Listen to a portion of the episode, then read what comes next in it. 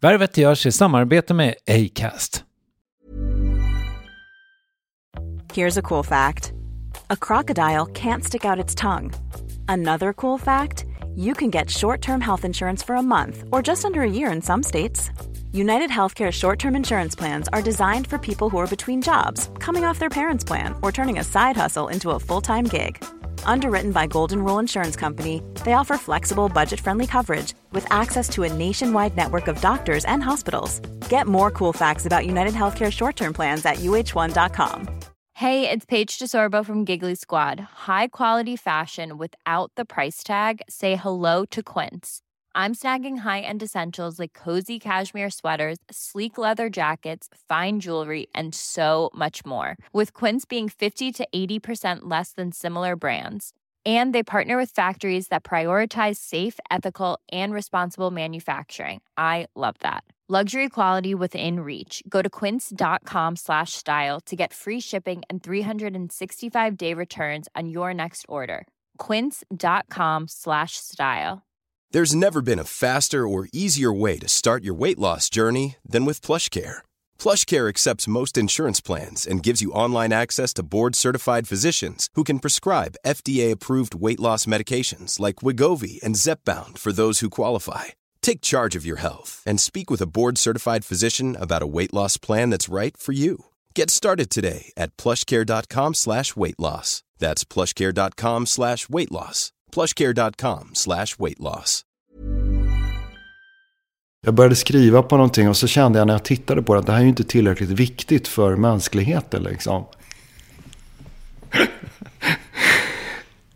och så fick jag ångest av det och så kastade jag det och så började jag jobba med någonting annat som jag kände det här kanske är viktigt för mänskligheten liksom. Och så kände jag, nej det här är inte viktigt för mänskligheten. Och, och, och där fick jag jätteångest över att jag liksom, ja men verkligen, det låste sig. Värvet. Värvet. Värvet. Värvet. Värvet. Värvet. Värvet. Värvet. Med en karriär som har pågått i över 30 år har han skapat flera svenska humorklassiker. Han syntes i mitten av 80-talet i tv-program som Förspelet och Tutti Frutti, men för regissören och skådespelaren Måns Herngren kom det stora genombrottet med kultserien Smash, som han skrev tillsammans med Hannes Holm. Där syntes han också för övrigt framför kameran tillsammans med bland andra brodern Felix Herngren, Peter Wahlbeck och en massa andra kända svenskar. Måns och Hannes Holm hade blivit sammanförda i en ungdomsredaktion på SVT och samarbetet dem emellan skulle sedan pågå i över 20 år. Och långfilmer som Adam och Eva, Klassfesten och inte minst En på miljonen skulle komma ur samarbetet. Varför det tog slut kan vi prata om i den här intervjun, men också om det senaste projektet såklart. Eh, 101-åringen som smet från notan och försvann, uppföljaren till en av de största biosuccéerna i modern tid. Och så ska vi prata om Felix Herngren, Måns bror. Och honom kan du också höra i avsnitt 48 av Värvet. Men nu kör vi igång avsnitt 258. Det produceras av David Mer, presenteras i samarbete med Acast. Jag heter Kristoffer Triumf och här är han, Måns Herngren. Varsågoda.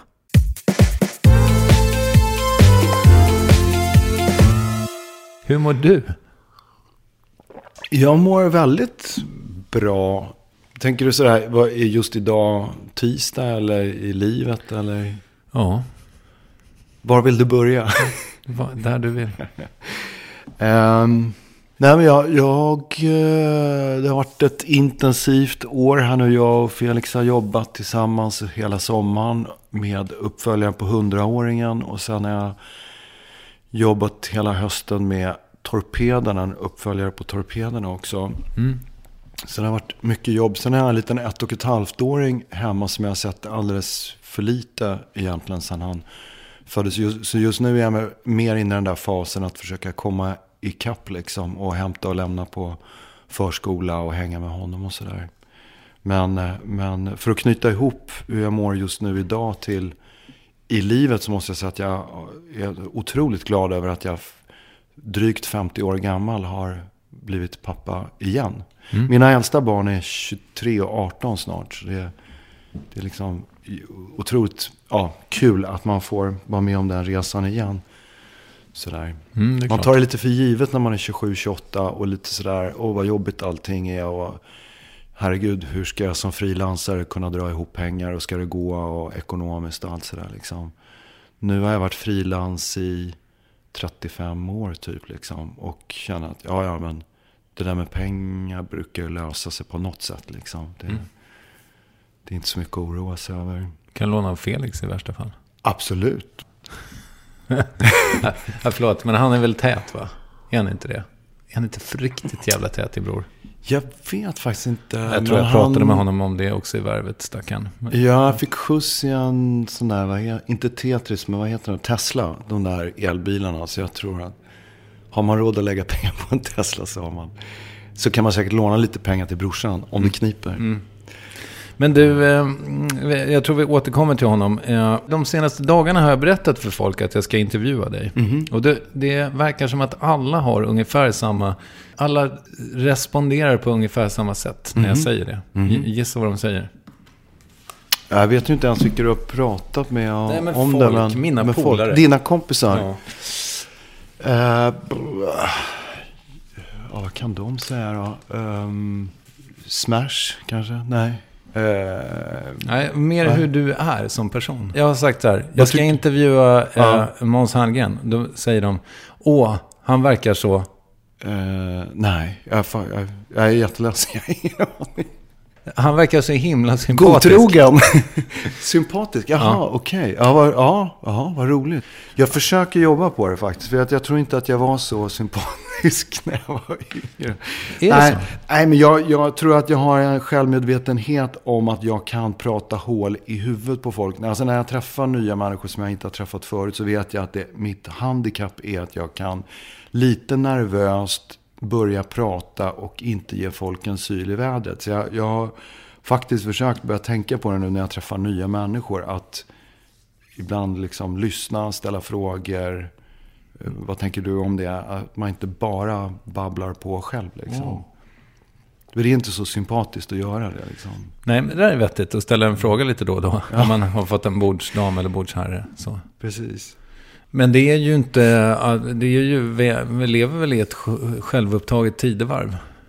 Ja, dels det. Men sen kanske det är lite mänskligt också att man eh, när man blir nervös babblar på. Ja, du, du är nyskild och kanske ute och dejtar. Nej, du dejtar inte så mycket nu va? Nej, su- jag är superfast. Ja, för det, det där är ju liksom just, tror jag alla känner igen sig i om man är ute och dejtar. Att det, det är verkligen kruxigt det där att eh, inte bli nervös och bara babbla själv. Då blir man jävligt osympatisk. Så att jag tror att folk uppfattar det som mer trevligt och kul att, att prata med människor som, som frågar och ställer frågor. Eh, och så än pratar. När jag nu berättar för folk, eh, alltså samma människor, eh, efter att jag intervjuat dig, då ska jag hälsa att du är inte så sympatisk. Ja, jag tror att jag är ganska väl uppfostrad. Det, det tror jag. Alltså sådär. Ja, men det är väl det man känner tror jag. Ja. Jo, precis. Och sen känns du väldigt ödmjuk. Det har nog också kommit med åldern tror jag faktiskt lite grann. Jag tror jag var väldigt mycket mer... ehm, eh, jobbig också när jag var yngre. Att jag skulle tala om hur saker och ting ligger till. Och jag tror jag var jävligt tvärsäker på att jag visste hur saker och ting var. Alltså, jag pratade väldigt mycket gärna politik och eh, ja, men sådär, eh, sa hur saker och ting är. Det kanske också har med åldern att göra det där. Att ju äldre man blir desto mer blir man också, eh, inser man att man faktiskt eh, ibland ändrar uppfattning och ändrar ås, åsikt. Jag var jävligt besviken på mina föräldrar kommer jag ihåg just när jag var tonåring av att jag tyckte att de hade svikit liksom de personer de var en gång i tiden när de var unga. Liksom. Och där när man har sett sina föräldrar gå från att vara vänsterakademiker och ockuperar kårhus liksom, till att de plötsligt börjar rösta på Centern och sen blev de till slut folkpartister. Liksom. Och man bara tyckte att allting var ett svek mot dem de var på något sätt. Liksom, så att de blev konservativa. Jag tror inte jag har blivit konservativ som människa men jag har i alla fall insett och upptäckt att man förändrar åsikter om saker. Men också lite grann sådär hur faktiskt världen förändras. Liksom. Vad är det som man är mest rädd för nu, liksom, i, i den tid vi lever i nu? Och vad var farligt på 80-talet? Det var ju liksom olika saker. Och det var lite konstigt. Min mormor, kommer jag ihåg, hon gick omkring och sa att hon hade inte ändrat åsikt sedan hon var 18 år. Det var hon väldigt stolt över. Hon röstade på Moderaterna såklart hela sitt liv. Och det där tyckte jag ju faktiskt var lite märkligt redan som barn när man hörde att jag har inte ändrat åsikt på 60 år. Liksom, och det var hon stolt över. Liksom. Mm. Men du blev besviken när dina föräldrar gjorde det? Ja, det blev jag. Eh, det kanske också handlade om att jag kände att de pratade ganska mycket om hur det var när de var unga och träffades och hur, hur de upplevde sina föräldrar och sådär. Och sen upp, kände väl jag att de blev lite mer, försökte väl vara lite så auktoritära mot mig som jobbig tonåring, höll jag på att säga. Men jag var nog ganska konfliktbenäg, konfliktsökande i, i, när jag var, bodde hemma och var tonåring. Liksom. Så att eh, jag tyckte väl att de inte förstod mig och sådär. Mm. Men eh, hade du liksom tidigt ett politiskt engagemang?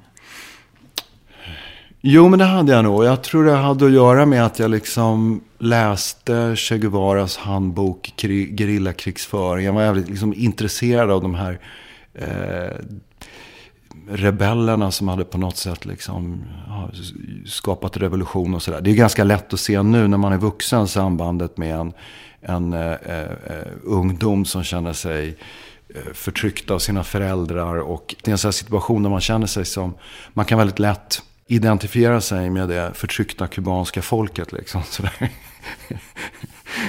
Nej, men jag var nog ute ganska mycket och demonstrerade. Jag, på den tiden var det väl mycket sådär atomkraft, nej tack och liksom mycket sådär, uh, ja men Che Guevara. Jag kommer ihåg att jag gjorde någon intervju med Olof Palme när jag kanske var 16-17 år för något av de första tv-programmen.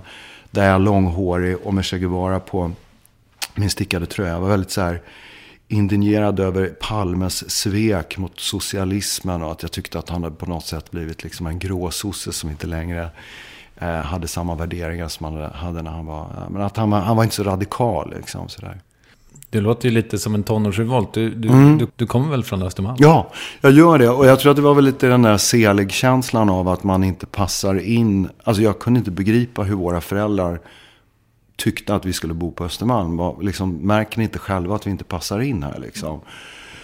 Och de fattade ju inte vad jag pratade om överhuvudtaget. Farsan var uppvuxen på Sibyllegatan och morsan på Grimagnegatan. Så de tyckte det här är ju liksom vår stadsdel, vad menar du liksom? Men jag kände när vi, de hade några kompisar bland annat som bodde på Rörstrandsgatan. Och när vi åkte dit och hälsade på så tyckte man redan som tioåring liksom att det var skitmysigt. Det är ju här man ska bo liksom. Det är så här, Carl Butler har krogen där nere och det är liksom, ja men det är folk som går omkring i manchesterkavajer precis som du gör farsan liksom. Det är så här, varför bor vi inte här? Mm. Det var liksom bohemiskt på den tiden med Birkastan? Ja, absolut, verkligen. Ja, ja, men det var nog lite, ja, men så lite som en kärlekshistoria om du har sett den filmen där de fräser omkring på moppe där uppe i de kvarteren. Mm. Ja, men det kan ju ändå vara den där känslan att man som barn känner vi hör inte hemma här. Liksom. Uh, och, och, och, och, det blev, det var väl säkert det som gjorde att jag i Gärdeskolan som jag gick då, gick väldigt mycket åt andra hållet. Liksom. Man försökte väl på något sätt, får man inte vara med den klubben som Silversköld och de andra liksom åtrådde att så här, deras fester vill man ju bli bjuden på. När man inte blev det, då blev man ju tvärtom på något sätt. Jag vill inte ha jag vill, jag, jag vill inte bli bjuden på era fester. Liksom. Mm. Jag tänkte på, jag såg på toaletten här någon affisch med uh, Olle Ljungström och Heinz Liljedahl gick i min parallellklass. Det var ju några i den skolan man gick i som man ändå kände, fan det går att vara annorlunda eller det går att göra någonting annat. Liksom. Som var väldigt peppande på något sätt ändå när man var tonåring. Liksom. Mm. Var Heinz Liljedahl redan popstjärna på den tiden? Ja, shit alltså. Han stod ju och spelade gitarr med, med, med Lustnas Lakejer och Reeperbahn i, i sådana tv-program som hette Casablanca och annat. När han typ gick i sjuan liksom. Du vet, han spelade ju och umgicks med de som var kanske fyra år äldre. Sen var han ju väl, alltså han var ju liksom huvudet längre än alla andra. redan i sjuan och såg ut som David Bowie i någon tight slick grå kostym och slips liksom. Och eh, han var ju ascool redan när han var 13 liksom. Ja, vad roligt. Det är nog första gången han nämns här, ty tyvärr kan jag tycka. Eftersom jag eh, tycker han är briljant som låtskrivare. Ja, verkligen. Men han var en motsatsen till late bloomer kan man säga. Han var ju väldigt tidigt, Mm. liksom visste vad han ville hålla på med. Och, Men det, det var ju du också. Alltså du, eh, i alla fall när man Ja. lä, läser på om dig så verkar det som att du var så otroligt tidigt inne i mediasvängen. Liksom. Hur, Mm. hur gick det till? Ja, både jag och Felix började vår teater när vi var kanske 8-9 år. Och tror jag kände att vi hittade hem på något sätt. Liksom. Det verkar, våra... vara, det verkar vara ett genidrag. Det verkar gå bra för alla som gör det. Som går på vår teater? Ja. Nej, men jag, jag tror när man har barn så är det väl också sådär. Vissa barn är ju så intresserade av sport och idrott och går på fotboll och hockey och allt möjligt. Våra föräldrar är helt ointresserade av sport liksom. Jag tror inte varken jag eller Felix eller Moa, vår syster, har känt någon drag till att hålla på med idrott. Men när vi började på vår teater så tror jag att det fyllde lite samma funktion. Liksom. Att man hade någon aktivitet utanför skolan. Man fick avreagera sig fysiskt. Man var liksom alldeles svettig när man kom hem och röd om kinderna och så här lite upphetsad och en utpumpad. Liksom. Man var så där det var en sån otrolig ventil liksom, att få, få utlopp där på vår teater. Och jag tror våra föräldrar var lite chockade också när de såg oss på vår teater. Att vi, vi var inte riktigt kanske de barn som de trodde. Alltså att vi verkligen, du vet, de gick och tittade på någon pjäs, första pjäsen jag var med i som vi själva hade hittat på. Så, så, jag kommer ihåg att jag såg deras ansiktsuttryck när de satt och tittade på. Att det var så här, herregud, är det där vårt barn? Liksom. För att jag, Vad framkallade den re- reaktionen då? Vad, jag, jag tror att de var lite paffa över liksom att jag var ganska orädd. Du vet när spotlighten plötsligt tänds på en. Jag tror min farsa och morsa mer kände att det hade varit naturligt att stå och lite stamma och staka och se lite rädd ut. Och så såg de att han verkar inte vara rädd någonstans liksom. Eh, och sen var det så konstigt att man blev tvingad att göra vissa saker. Jag gick ju i Stockholms gosskör, vilket jag hatade. Och tjatade på mina föräldrar att jag ville sluta med det liksom. Och min farsa körde det där gamla vanliga, ja, men vi kör en termin till, vi väntar och ser. Han är ju doktor, våran pappa liksom. Så det är mycket där, avvakta och se om du blir frisk liksom. Istället för att ta tag i problemen liksom. Och jag tycker det var så konstigt att man blev tvingad till det, jag blev tvingad till att spela cello. Det var så mycket jag inte ville göra som de tjatade på en att man skulle göra. Medan jag tyckte, ni ser ju ändå att jag är intresserad av det här och tycker det är skitkul med teater liksom. Men det ledde väl liksom till att det dök upp en kille som hette Anders Grönros. Som skulle provfilma lite barn för någon film han skulle göra. Anders Grönros som är en ganska känd regissör. Och gjorde Glasblåsans barn och massor med andra långfilmer. Han var inte mer än 22 tror jag när han gjorde den här filmen för tv. Någon novellfilm. Och jag var med som, ja, fick den här rollen och var med då och filmade en sommar. Och sen ledde det där vidare till radioteatergig för Radiohuset låg väldigt nära vår teater så de brukade komma även och plocka ungar. Och då pekade de väl på mig och sa Måns har gjort rätt mycket liksom. Han, han kan haka på. Felix var också med där och gjorde en del radioteater. Sen hade väl det egentligen ingenting att göra med att jag sen träffade när jag var kanske 16 en tjej som hette Anna Nederdal som sedermera blev sångerska och hon skulle göra något ungdomsprogram på tv. Hon var 14, jag var 16 och jag tror hon tyckte, ja men du, du är så här bra på att prata Måns. Kan inte du, hon kanske också sa, du är trevlig. eh, nej men du är bra på att prata, kan inte du hänga med upp till SVT?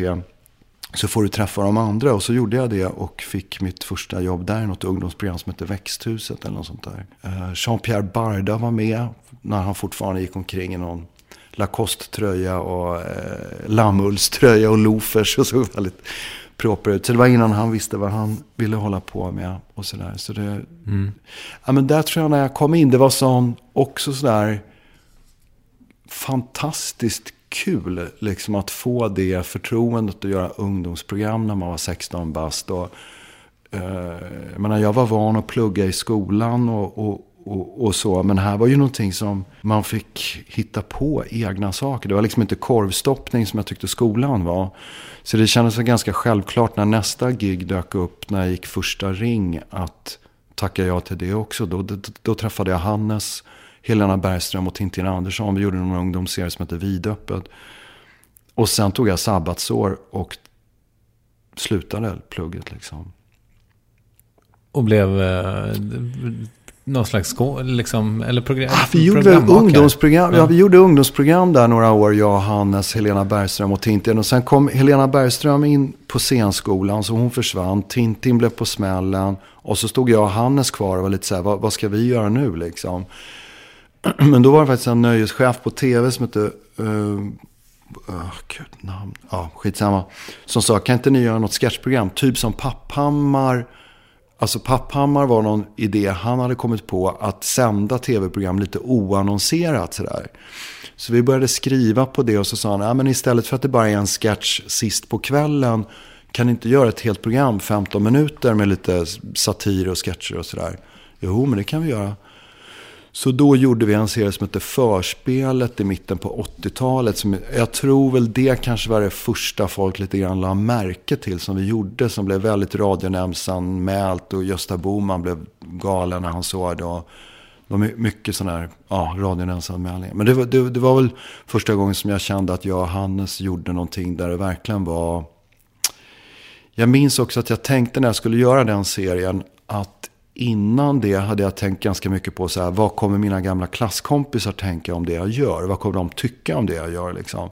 Och att jag lovade mig själv inför den serien, nu ska jag skita i vad de kommer tycka om det jag gör. Jag ska skita i vad mina föräldrar tycker om det jag gör, morfar och mormor, du vet alla. Och det var sån befrielse när man på något sätt gjorde det kontraktet med sig själv. Liksom. Att jag tänker, ja men ge fan i vad alla andra tycker om det här. Mm. Jag måste bara fråga, gick du någonsin färdigt gymnasiet? Nej, jag gick komvux en termin och tentade av svenska, historia, samhällskunskap. Jag hade någon lucka mellan två tv-serier. Då tänkte jag, men då kan jag ju tenta av dem där. Där jag faktiskt stötte på Sandro Scocco som också hade hoppat av och gick på komvux som sedermera blev, blev chefsekonom på LO tror jag. Så mm. Ja, men det har gått bra för er båda. Ja, det kan man säga. Ja. Jag upptäckte ju dig, ehm, jag var inte särskilt gammal då, jag var 12 när jag eh, hörde ditt sommarprogram. Aha, okej. Okay. I, i, eh, i, av en slump tror jag. Det var väl så man ja. lyssnade på radio på den tiden. Ja. Eh, och jag, jag har en, en bonusbrorsa som är nästan exakt lika gammal som, vi, som jag. Så vi var 12 år gamla och vi, alltså Ja, men det, var, det var det roligaste som hade hänt oss i hela våra liv. Vad roligt. Ja, vi tyckte det var så otroligt fantastiskt. Och, och, när jag tittade, liksom, jag hittade gamla YouTube-klipp på dig också från mitten av 80-talet. Mm. Liksom. Och sommar och det här ni gör på tv. Liksom. Det mm. känns som ni hade en sån jävla kreativ frihet. Ja. Var det så också? Ja, det var verkligen det. Jag tänker ofta på det nu när man är äldre och ska leverera program till tv-kanaler som lägger sig i saker och ska komma med åsikter och saker och ting. jag tror att den nya generationen, de, för dem är det, ja men det är så det är. Man har en uppdragsgivare, de ska godkänna liksom. Men när vi körde, jag och Hannes på mitten av 80-talet, eh, då var det ju verkligen, nu hade vi en projektledare som också på något sätt signalerade, gör precis vad ni vill. Liksom. Och, och, jag insåg faktiskt ganska tidigt när jag var 17-18 år att det enda som styrde censurmässigt på SVT, det var självcensuren. Det var liksom en utpräglad kultur av att alla tänkte att äh, men så där kan man inte göra, det där får man passa sig för. Och då, den driver man inte med, det där kan man inte säga. Och hade man ingen självcensur, vilket jag och Hannes inte hade, då, då, då gick det att säga och göra precis vad som helst. Liksom. Vi blev uppkallade till TV1-chefen Olle Berglund någon gång, just under den där vändan med, med förspelet, eller om det var serien efter det. När vi hade fått massa radionämndsanmälningar. Han sa liksom att när ni har gjort något inslag som ni tror kan vara lite liksom eh, provocerande. Kan inte ni höra av er till mig så jag åtminstone har en chans att titta på det innan det sänds? Och jag kommer ihåg att jag blev så jävla upprörd liksom, över vad, vad fan vad har han att göra med vårt tv-program liksom? Mm. Trots att han var TV1-chef så tyckte man att det var helt orimligt att han skulle godkänna det vi satt och gjorde. Liksom. Mm. Och så är det ju tyvärr inte längre idag. Liksom. Jag, jag, Ja, på YouTube är det väl det. Ja, på YouTube, ja men det har du rätt i. Absolut, det är precis vad det är. Det är precis vad det. Och, och det är ju det häftiga verkligen idag att man behöver inte ens komma igenom det där nålsögat att ha turen som jag hade och få liksom möjligheten att göra ett program. Utan det, det är bara, det är bara att ta sin mobilkamera och börja filma liksom. Var det så unikt som jag tror? Alltså, för det kändes som det, Jo, fanns men det var det. ingenting. Nej, det fanns ingenting annat. Och vi trodde nog, Hannes och jag, när vi började på SVT. Och ändå bevisade på något sätt, tyckte vi, att okej, vi har fått det här jätteförtroendet. Vi har ändå levererat program vecka efter vecka efter vecka. Liksom. Det här borde ju ändå på något sätt skänka någon slags tillförsikt hos, hos ledningarna så tillvida av att nu kan vi släppa in den generationen, de som är födda på 60-talet, öppna dörrarna, kom in, gör program. Men det blev precis tvärtom, att jag tror att de kände, gud vad skönt, nu har vi ett alibi, vi har två unga människor här, vi behöver inte släppa in några andra. Vi gläntade på dörren och nu stänger vi till den liksom. Så att det var ju först med Killinggänget på tidigt 90-tal som det överhuvudtaget var någon från vår generation som släpptes in där igen liksom. Och sen startade ZTV och det tror jag var liksom den stora egentligen eh, ja, dörröppnaren in i, i, i liksom media på något sätt. Men innan dess Smash, Ja. som ju var liksom... För min generation är ju det något så fruktansvärt ikoniskt. Okej. Jag är väl på gränsen för, till för ung. Men, Ja. jag, men, jag liksom, men jag älskade det ju en, ändå. Du, du kollade på det när det gick då? Ja, ja. verkligen. ja. F- Och det var väl så, ja precis. Ja men återigen, det var ju så, det, det fanns inget annat sätt. Jag tror, Nej. jag tror också kanske i och för sig att vi spelade in det på VHS och Mm. kollade på det flera gånger. Liksom. Så kan det ha varit, ja precis. Det var ju första gången vi fick en ordentlig budget. Innan Smash, då var det verkligen sådär. Vi fick ett litet filmteam med någon halvblind fotograf som vanligtvis gjorde yrkeskanava. Och nu kände han sig nedgraderad som hade åkt från att göra yrkeskanava till att göra sketchprogram. Vad är ykis kan det vara? Yrkeskanava var så nyhetsprogram för finländska, finska eh, folk som ville ha nyheter på finska liksom. Och när han inte längre fick plåta yrkeskanava då, då kände jag att nu jävlar är på gränsen att de vill kicka mig här från tv liksom. Men när vi gjorde Smash så fick vi en, vi fick en budget så vi kunde, vi kunde ha en scenograf. Vi hade liksom gjort, fixat all rekvisita och kläder själva först liksom. Vi hade ja, med kostymör, makeup. Vi hade liksom allt det där som man bara wow, shit nu, nu händer det grejer här. Så jag tror chocken blev så stor också när vi fick på primetime göra det här med stor budget. Och vi åkte utomlands och filmade någon snutt i Italien med Felix där i Rom och sådär. Så blev liksom besvikelsen ganska eh, monumental när det blev så jävla sågat av recensenterna liksom vecka ut och vecka in så var vi verkligen hatobjektet nummer ett för alla tv-recensenter. Ja, fast det verkar ju ha varit lite en tidens anda då. Var det inte, alltså... För, för ja men, skrevs inte allting ner som var för ungdomar? Det gjordes ju knappt något för ungdomar, Nej, höll på att säga. Så att att, säga, eh, nej, jag tror att det var så här en humor... Humor på den tiden var ju väldigt mycket Lasse Åberg och alltså Galenskaparna hade Mm, inte riktigt slagit igenom. Men de var på väg att slå igenom med Mackan liksom. Men det var någon slags sån här lite bondkomiks... Tra, ja, alltså det, det, Stefan och Ja, Christer. här. Ja, men lite sådär. Jag, jag tror inte riktigt, det var nog bara, det var, jag tror att de som var i våran generation och lite yngre som hade tittat på The Young Ones och lite sådana där brittiska serier, de fattade kanske Smash, men, men de som var lite äldre var ju sådär helt bara, det, det, det här är inte roligt liksom. Hur, hur förhåller ni er till Hasse och Tage och sådär? Jo, men jag tyckte, alltså Tage tyckte jag var kul. Men jag tror framför allt att det som verkligen var ögonöppnande när vi var i den åldern. Du pratar om när du lyssnade på mitt sommarpratsprogram och sådär. Det var nog kanske mer Mad, tidningen Mad och Monty Python som var sådär. Just den där känslan av att ens föräldrar sitter i soffan och tittar på samma grej som en själv. Jag asgarvar och mina föräldrar ser ut som kryss i ansiktet. Fattar ingenting liksom. Mm. Det, är ju, det är ju det man är ute efter när man är i den åldern liksom. Mm. Ni hajar inte det här liksom. Jag, jag, minns inte om vi satt i bilen, men just så här när du då säger eh, eh liksom fitta på bästa sändningstid mm. 1986 mm. i sommar. Mm. Måste ju ha varit otroligt laddat ja. i, i sig. Ja. Och sen, eh, och jag bara undrar över hur fan det såg ut i våran bil. Liksom. För att jag tror att jag och Nicke tyckte att det var otroligt alltså. Ja.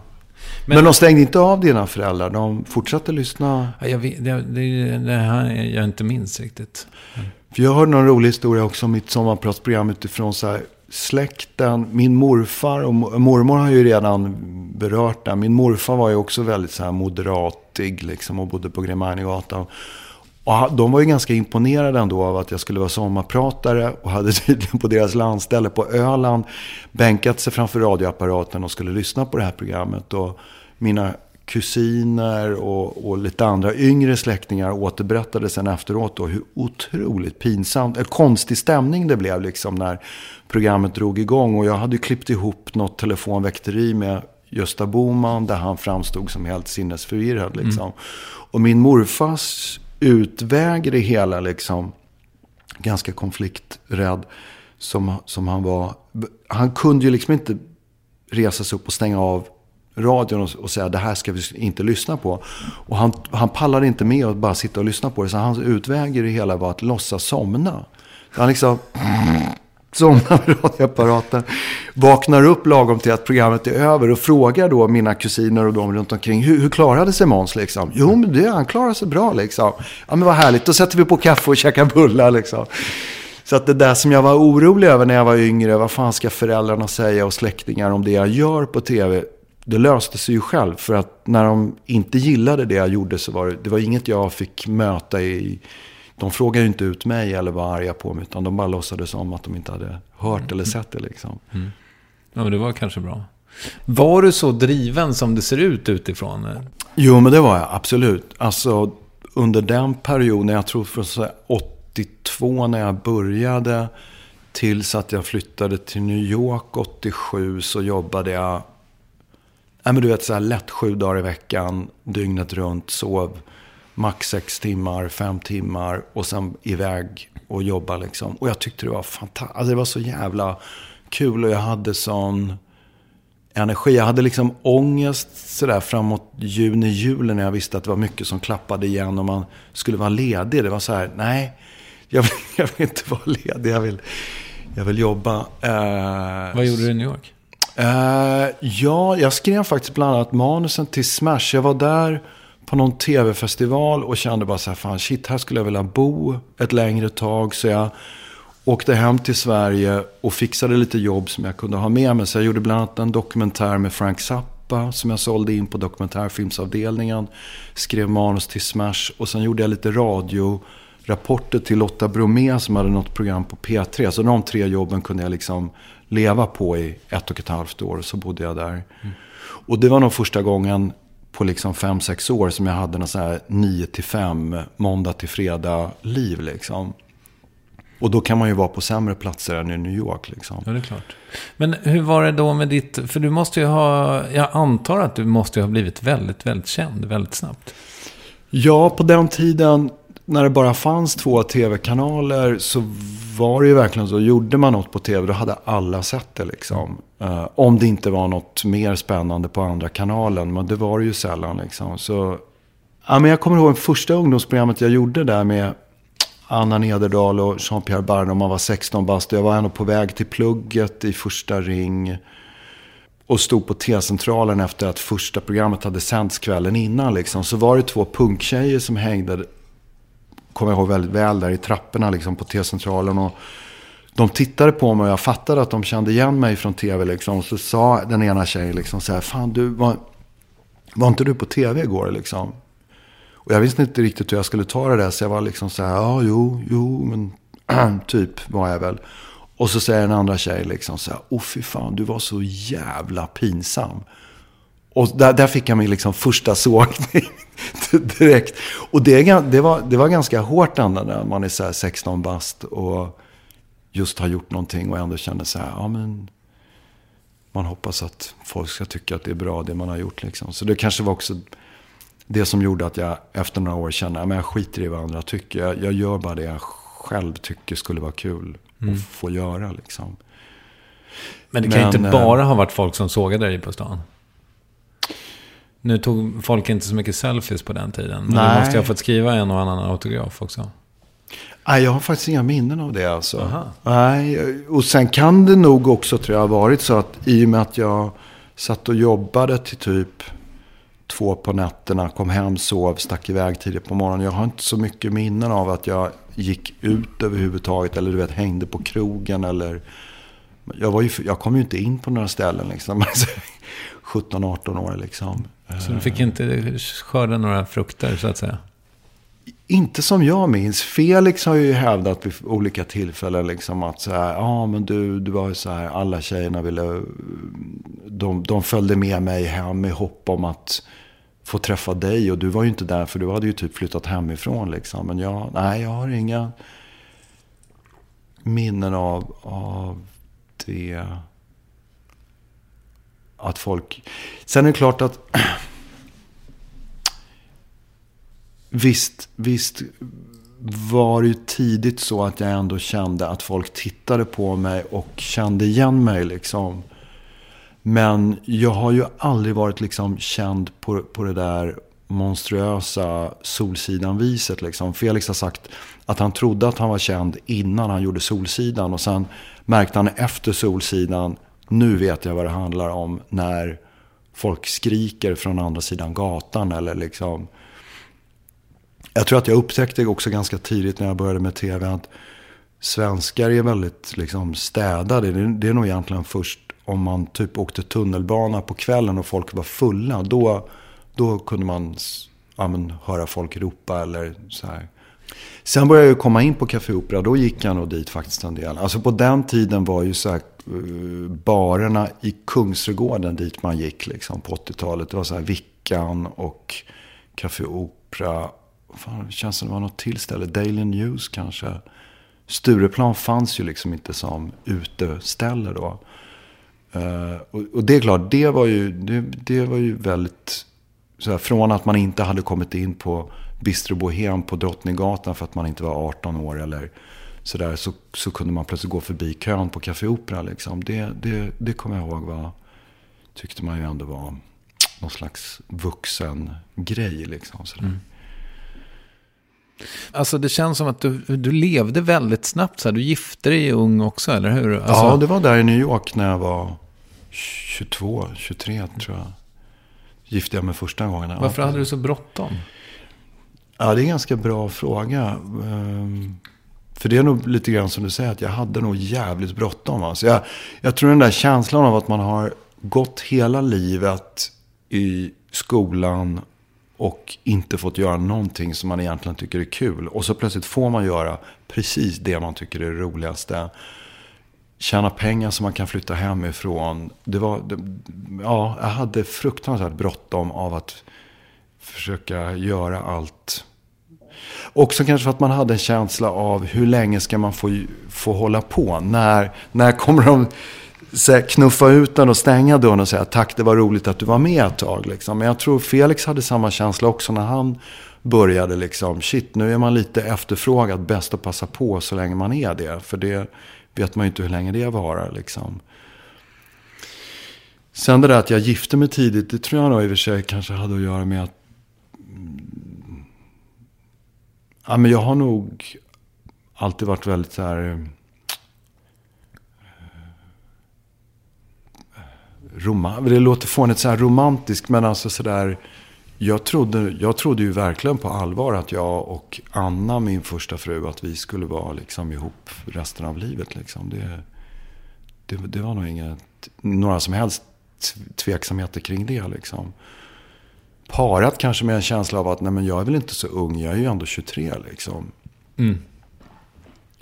Sen har du gjort om det där några gånger med att gifta sig. Ja. ja. Ja, ja. Har du tänkt det varje gång så här, att den här gången, nu jävlar? Ja, verkligen. Men det, Absolut. Det antar jag, det är väl så det funkar. Funkar. Så funkar det ju absolut. Hur, länge, hur många gånger har du varit gift? En gång? En gång. En gång, ja. Men, känner du så här, det, ja men det är klart du gör nu. Det räcker. En gång räcker. Nej, Nej. nej, det, jag, jag, nej jag är öppen för idén. Ja. Nej, men jag har, nog, jag har haft ganska många, fast långa relationer liksom. Mitt första äktenskap var inte kanske så Fan. fyra år, fyra år tror jag. Sånt. Eh, nej men alltså, mång, många och långa relationer. Det, det, det har blivit många med åren. Men, men, men jag tycker ju egentligen om man är över 50 bast som jag är. Att så jävla många relationer har ju inte varit ändå. Sen absolut, visst jag har ofta tenderat till att eh, gifta mig också. Ja. Fast det är ju härligt. Det är ju en... Ja, verkligen. När, man känner, när man känner att man verkligen har träffat den rätta. I ditt sommarprogram, får jag bara ställa en sista Mm, fråga? Eftersom det var så, det, det var ju formativt för mig på något sätt. Mm. Så det var för, liksom första gången jag förstod att man egentligen kunde göra humor i radio tror jag. För det, jag, Mm. jag tror inte det hade funnits innan. Sen kom ju liksom tio år senare, kom ju liksom Killing, eller vad heter det? Eh, Hassan och sådär. Just Inte det, Mm, riktigt tio år, men nästan. Alltså det så kändes det ju lite, det är fortfarande roligt. Det är ju 30 år gammalt. Okej, okej. Ja, Jag har inte lys- vågat lyssna på eller se Nej. det jag har gjort Det är tidigare. men- 30 år gammalt Måns. Ja. Fattar du det? det, det jag ville bara att, att vi skulle ta det. Det kanske inte får dig att känna dig jättegammal, men det får mig att känna mig jävligt gammal. ja. Du niar folk i programmet. Gjorde du det på 80-talet? Eller gjorde man det i media bara? Eller? Man gjorde det när man ville markera ett avståndstagande. Alltså det var nästan mer så här otrevligt att säga ni. Alltså det var ett tecken på att dig vill jag inte ha nära in på mig. Liksom. Så att nej, det var inte så att man gick och niade folk. Men, eh, men det är ju jävligt mycket som har ändrats på 30 år. Jag brukar tänka på det när folk pratar om Ryssland och gayfrågor och annat så kan jag ju skaka på huvudet och bara tänka, minns ni fan inte hur det var i Sverige för 20 år sedan liksom? Jag menar, jag tycker svenskar är så jävla bra att slå sig för bröstet över att vi skulle vara ett land som är framåt och vi har koll på läget och allting liksom. Det, det var verkligen nyss som vi var homofober och tyckte det var helt otänkbart att folk som är homosexuella ska få gifta sig och adoptera liksom. Så det, Eller synas i tv? Vad sa du? Eller synas i tv? Det var väl liksom, Jakob Stege var väl oerhört omdiskuterat. Verkligen, verkligen. Jag, jag, Jakob Dahlin träffade jag ganska mycket där på tv. Jag, jag, honom beundrade jag jävligt mycket över att han vågade sticka ut hakan. Liksom. Han, han vågade ju till och med säga också sådana där saker. Han fick frågan någon gång vad han tycker så var den stora skillnaden att gå från radio till tv. För han hade ju först radioprogram som var väldigt uppskattat. Sen gjorde han Jakob Stege. Och då vågade han säga sådana där saker som, liksom i en intervju med Expressen, att ja, det är inte så stor skillnad. Den stora skillnaden är väl att eh, Lennart Svan har slutat hälsa på mig. Liksom. Och in, insinuerade ju någonting där då om, om Lennart Svan. Liksom. Så att det, han var ju verkligen ja, modig som vågade liksom vara var helt öppen med, med vad han var för person. Men, vänta nu, var Lennart Klosset? Eh, Jaha, du visste inte det? Nej, men det, jag kommer inte riktigt ihåg det här. Lennart Swahn ja. Jo, han var väldigt uh, in the closet. Ja, okej. Mm. Absolut. Ja. Men, men det är ändå vederlagt att han var homosexuell. Absolut. Vi, var, vi jobbade med honom där innan vi gjorde den här sketchserien. Så jobbade vi, vi, vi gjorde faktiskt sketcher i ett program som han var programledare för. Och Tommy Engstrand och några andra som hette Rassel eller Åh, något där tror jag. Ja, och de vågade inte visa någon av de sketcherna vi gjorde. Så att vi sparade det på hög till vårt sketchprogram som vi sen körde bara ett par månader senare. Så det var så här, vi ryckte på axlarna och bara, ah, men okej. ja. Vi blev bjudna på fest hem till honom och hela redaktionen. Och där levde han med, med sin partner som han hade levt med i många, många år. Och då var det på Odengatan där de bodde två ytterdörrar. På den ena stod det Svan och på den andra jag kommer inte ihåg vad han hette. Men då var det två ytterdörrar. Sen, och när vi ringde ju på där det stod Svan liksom. Men då öppnades den andra dörren och så kom Lennart ut där och hej hej. Och är det inte hos dig festen? Jo, jo, men det är här inne. Så de hade liksom två ytterdörrar men där inne var det en stor lägenhet då. Så att utåt mot grannarna såg det ut som det bodde... Så symboliskt på något Mm. sätt. Ja. Ja, all right. Eh, Du tycker att vi, eh, sett i backspegeln så var vi inte så progressiva, eller? Nej, alltså ja, vi niade inte folk på den tiden. Men det var ju väldigt lätt att, att uh, göra folk upprörda på den tiden. Alltså det fanns någon slags sån här respekt för politiker och kungahus och uh, allt möjligt. Som, som gjorde det väldigt tacksamt att driva med. Nu är ju politiker och andra maktmänniskor så slipade så gör, gör man narr av dem liksom. Då skrattar de ju. De är ju först att att skratta och säga det var bara roligt. Sådär. Um, alltså Gösta Boman ringde ju TT och var rasande efter det där radio sommarpratsprogrammet som jag hade. Till exempel. Uh, så det var ju otroligt tacksamt att provocera. Du och Hannes gjorde ju otroligt mycket tillsammans. Mm. Ehm, ni hade liksom, vad, vad blev det? Tio år mer? 15? Till, Nej men gud, det måste vara mer än det. Alltså, jag tror vi träffades 83 och eh, drygt 20 år jobbade vi ihop i alla fall. Ja. Vi, ingen av oss, liksom, vi träffades ju på tv verkligen och var amatörer båda två. I och med att ingen av oss hade gått DI eller någon skola eller utbildning så var vi ju båda två blåa bär som också sådär eh, satt och skrev saker, visade för varandra, hjälpte varandra. Och jag tror att det gjorde väl också att vi blev så tajta och öppna inför varandra och eh, behövde varandra liksom. Jag tror att det är mycket svårare om man har gått en utbildning eller jobbat och så totas man ihop med någon som också har någon slags erfarenhet av att få samma tillit till varandra som vi fick. Ja, men ni lärde er ihop Ja, precis. enkelt. Vi var varandras skola verkligen. Vad tog ni till bordet då? Vad, vad skilde er åt och vad, vad bidrog ni med så att säga?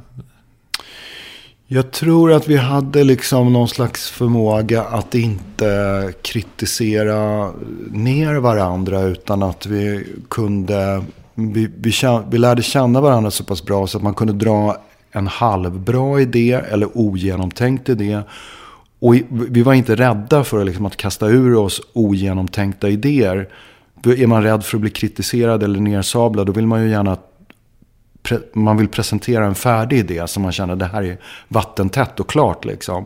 Men det kände jag aldrig med Hannes att jag behövde göra. För att han sablade aldrig ner en idé utan var så här, ja fan, den där lilla biten låter ju skitkul liksom. Och ofta när man satt och drog en idé kunde det också vara så att man märkte på Hannes att han satt och väntade på en slutpoäng. Eller han väntade på vad ska det här leda till. Och i, i den stunden kom man plötsligt på en idé som man inte hade kommit på om man bara satt själv. Liksom. Man, man, så jag, jag, jag känner verkligen att samarbetet blev något sådär klassiskt, ja, vad man brukar säga. Liksom. Det blev, summan av oss båda blev, blev bättre på något sätt. Eh, jag vet inte varför jag fick, men jag har, jag har varit på er båt när ni... aha, på Fladen. Ja. Hur hamnade ni där? Eh, vi, höll på, vi startade efter Adam och Eva startade vi liksom ett eget produktionsbolag och höll på att leta efter produktionskontor och var runt och tittade på massa lokaler men kände att vi var ju vana från SVT att sitta i de här barackerna på Vallalavägen som var ganska ruckliga miljöer liksom. Och, och kände oss ganska hemma i att lokalen i sig skulle inte skapa någon sån här prestationsångest liksom. Eh, och det mesta vi tittade på var sådär, men herregud, hur ska man kunna sitta och vara kreativ i den här tjusiga, dyra miljön? Vi kommer bara få prestationsångest liksom. Eh, och sen dök den där båten upp av något konstigt sammanhang. Och jag kommer ihåg att min exfru Lena då, som är mamma till mina barn, hon kom ombord på den där båten och sa liksom, de så här konstaterade bara, ja det är som Christiania det här, ni kan ju göra vad ni vill. Och man sa, ja precis, exakt, Christiania. Jag tror att det var den känslan vi hade på den här båten, att det var liksom, här, här, här kan vi göra vad vi vill liksom. Och, ja, det var en fantastisk tid att sitta där. Hey, it's Danny Pellegrino from Everything Iconic. Ready to upgrade your style game without blowing your budget? Check out Quince. They've got all the good stuff shirts and polos, activewear, and fine leather goods, all at 50 to 80% less than other high end brands. And the best part? They're all about safe, ethical, and responsible manufacturing. Get that luxury vibe without the luxury price tag. Hit up quince.com slash upgrade for free shipping and 365 day returns on your next order. That's quince.com slash upgrade. Hiring for your small business? If you're not looking for professionals on LinkedIn, you're looking in the wrong place. That's like looking for your car keys in a fish tank. LinkedIn helps you hire professionals you can't find anywhere else, even those who aren't actively searching for a new job but might be open to the perfect role. In a given month, over 70% of LinkedIn users don't even visit other leading job sites. So start looking in the right place. With LinkedIn, you can hire professionals like a professional. Post your free job on linkedin.com slash people today. Hey, it's Ryan Reynolds, and I'm here with Keith, co-star of my upcoming film, If, only in theaters May 17th. Do you want to tell people the big news? All right, I'll do it. Sign up now and you'll get unlimited for $15 a month in six months of Paramount Plus Essential Plan on us. Mintmobile.com slash switch. Upfront payment of $45 equivalent to $15 per month. Unlimited over 40 gigabytes per month. Face lower speeds. Videos at 480p. Active Mint customers by 531.24 get six months of Paramount Plus Essential Plan. Auto renews after six months. Offer ends May 31st, 2024. Separate Paramount Plus registration required. Terms and conditions apply if rated PG. Yes, ny sponsor. Värvet presenteras i samarbete med Svea Bank. Och jag menar inte att ta ner stämningen, men dessvärre är ju lågkonjunkturen här, vilket innebär att de flesta branscher har det tufft och också väldigt många privatpersoner. Jag vet själv vad det är att ha en trasslig privatekonomi. Det var struligt i många år för mig och låg ofta post i hallen med trista logotyper i ena hörnet och jag hade också i flera års tid ett helt gäng betalningsanmärkningar. Och tyvärr är det nog många som har det svårt att få ihop till räkningarna just nu, som har hamnat i ekonomiskt trubbel. Och det är här Svea Bank kan kliva in med något som kallas skuldfinansiering. Där löser de skulder hos inkasso och till Kronofogden och till och med om Kronofogden vill sälja ditt boende har Svea Bank möjlighet att hjälpa till. I den här tjänsten får du en personlig handläggare som gör en grundlig genomgång av din ekonomiska situation, de tar kontakt med dina kreditgivare och när ett lån beviljats löser de dina skulder skulder åt dig och samla dem i ett enda lån med en avbetalningsplan som din ekonomi klarar av. För om du har hamnat i klister, du är inte ensam och kanske kan det här hjälpa dig. På svea.com skuldfinans kan du läsa mer. Tack Sveabank. Eh, ni jobbar ju uppenbarligen inte tillsammans längre.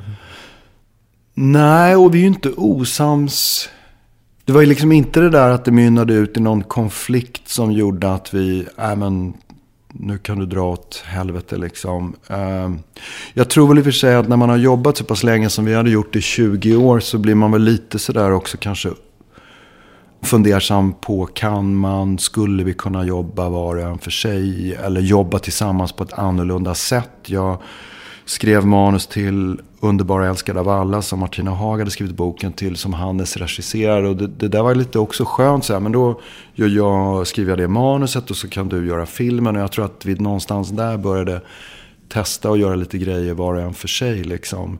Sen har vi nog pratat ganska många år om att så här, åh fan det vore kul att göra någonting tillsammans. Men vi har varit så osynk nu i ja, tio års tid liksom när jag är klar med något så har han precis satt igång och filma. Och när han är klar så har jag precis satt igång och filma. Så att vi har varit lite osynk kan mm. man säga.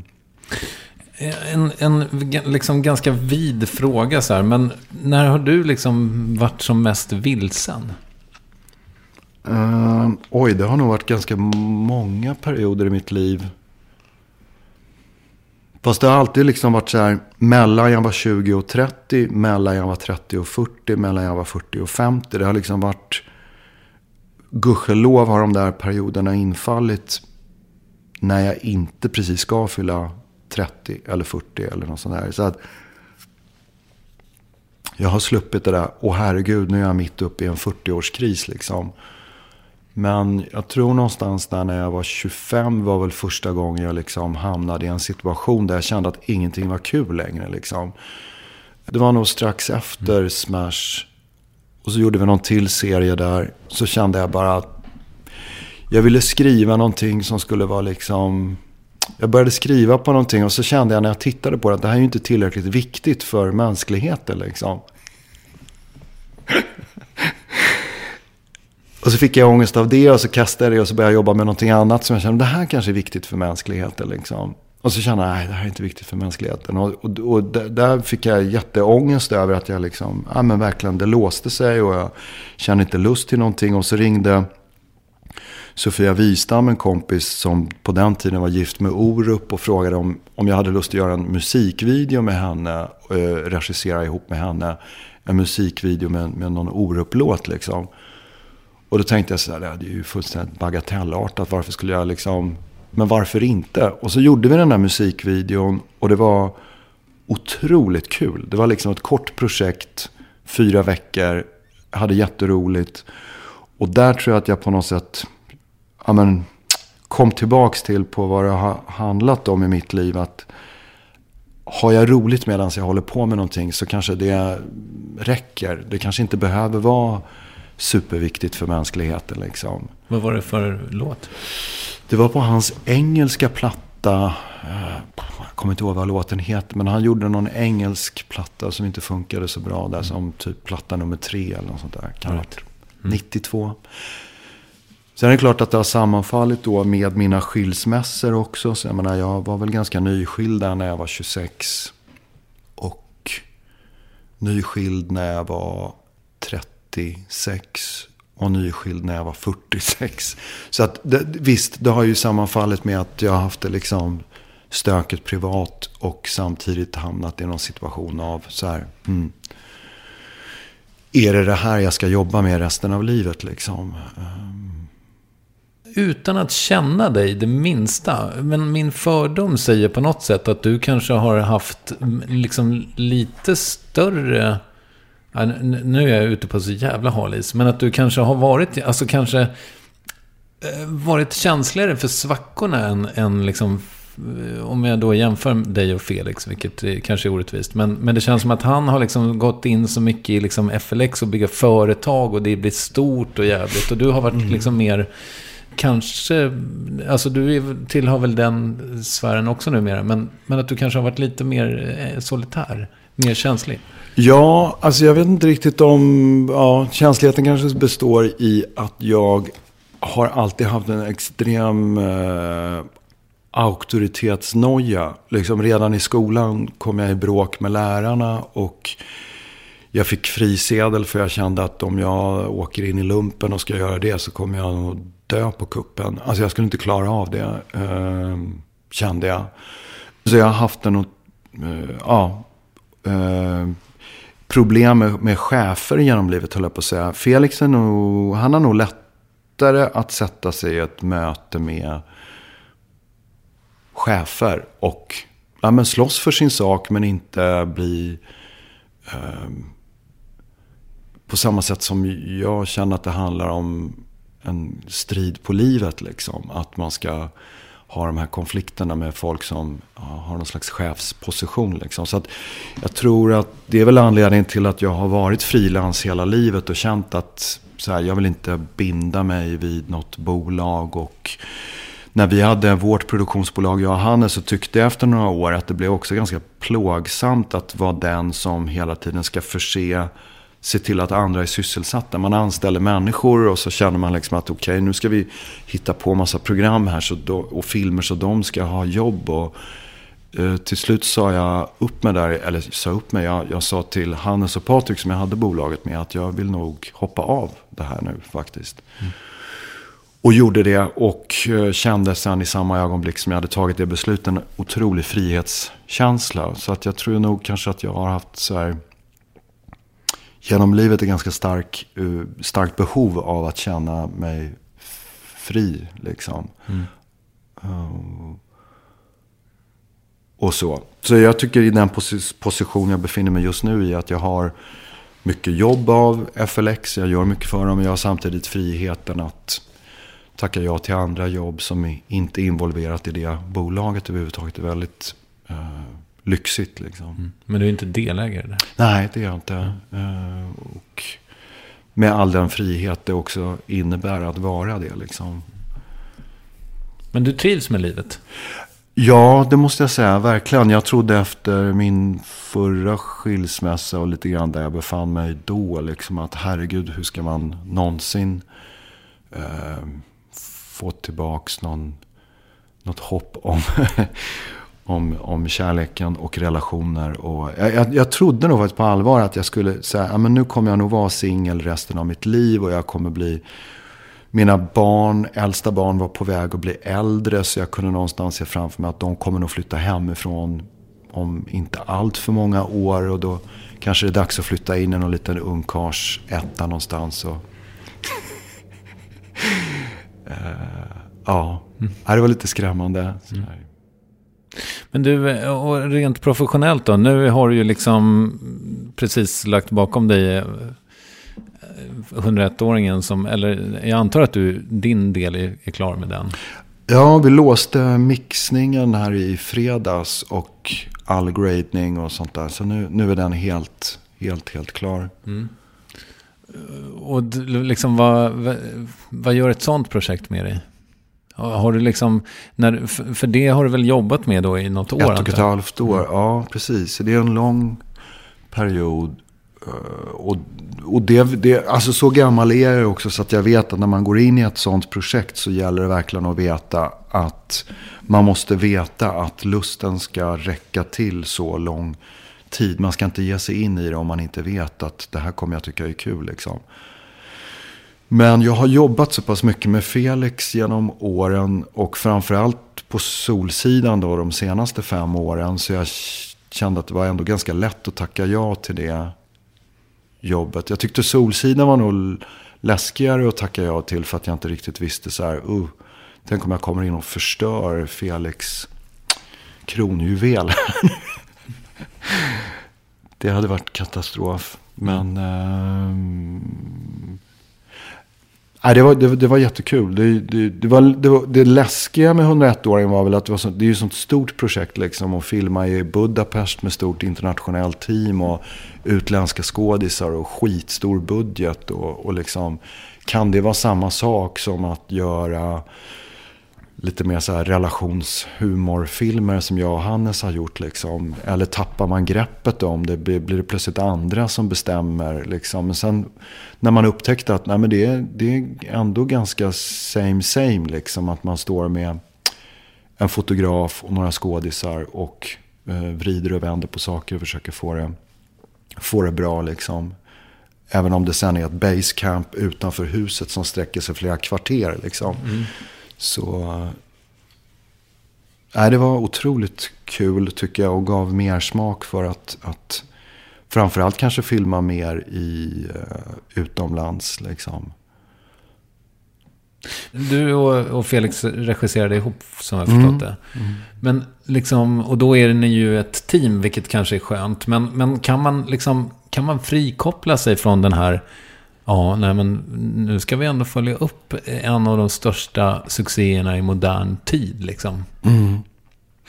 Under manusarbetet tyckte jag Hasse Ingmansson och jag och Felix började liksom spana på någon historia. Och, och jag och Hasse satt till en början ganska mycket själva med det. Och då var det väl väldigt mycket sådär... Uh, gulp, liksom vad fan, vad ska vi hitta på här nu liksom.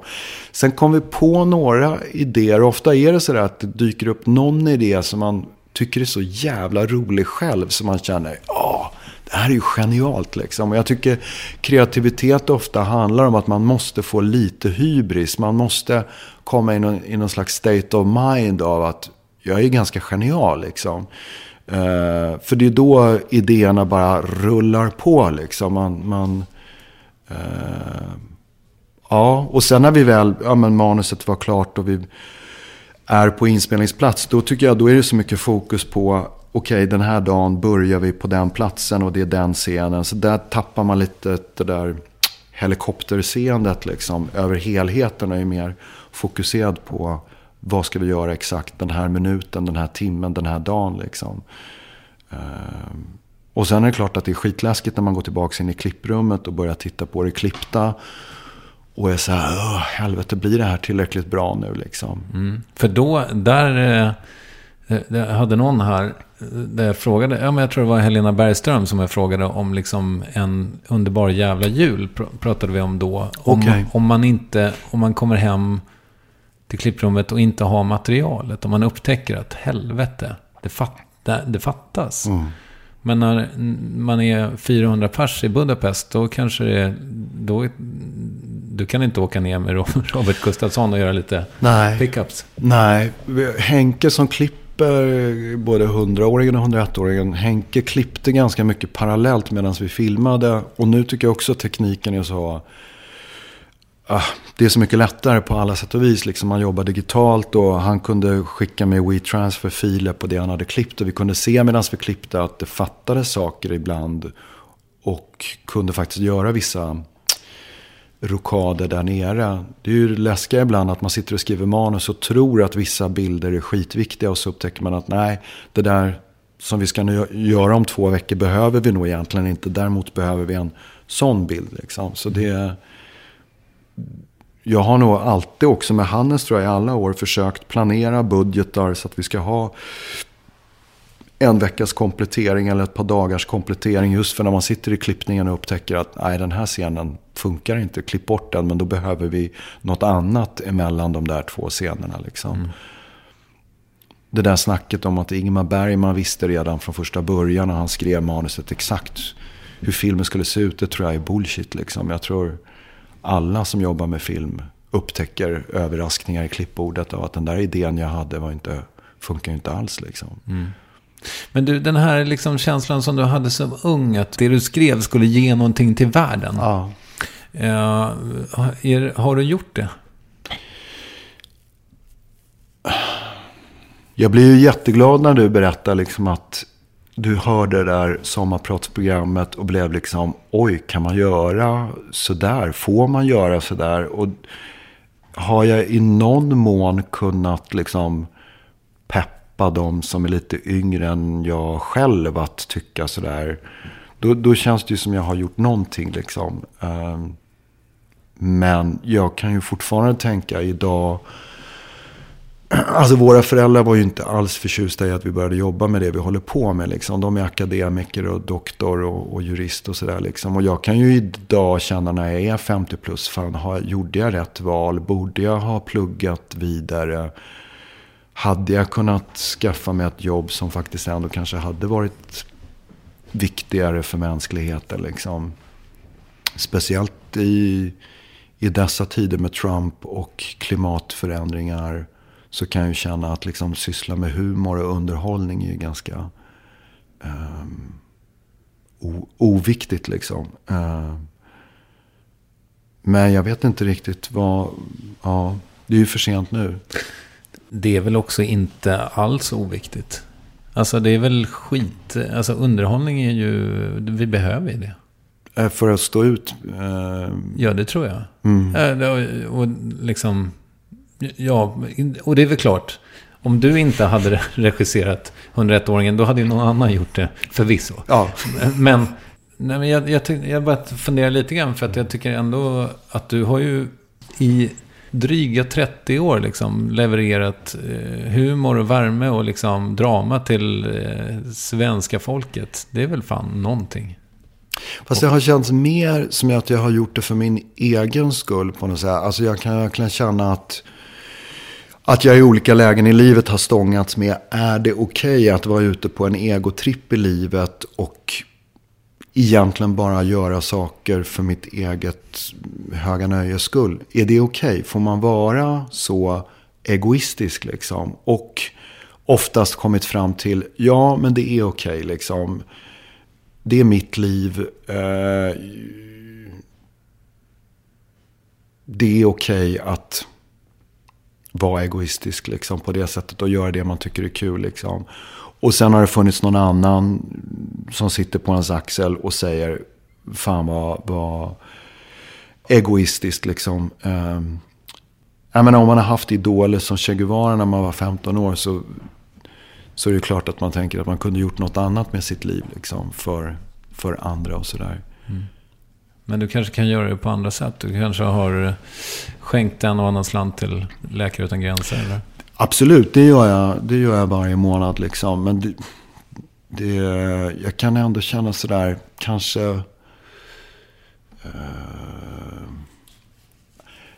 ja, men det där att inspirera andra kan jag känna mer och mer. Att jag skulle vilja liksom göra mer. Jag, jag pratade med en kollega häromdagen på gatan just om så här, fan nu börjar vi bli så där gamla så att man faktiskt känner för, att man har någon slags plikt att eh, hjälpa andra in i det här jobbet och det här yrket på något sätt. Liksom. Eh, jag blev tillfrågad ganska tidigt. Jag kommer, just det, det kommer jag ihåg. LO hörde av sig någon gång där i mitten på 80-talet och sa att de hade 7-8 miljoner och ville göra någon ungdomsfilm för ungdomar.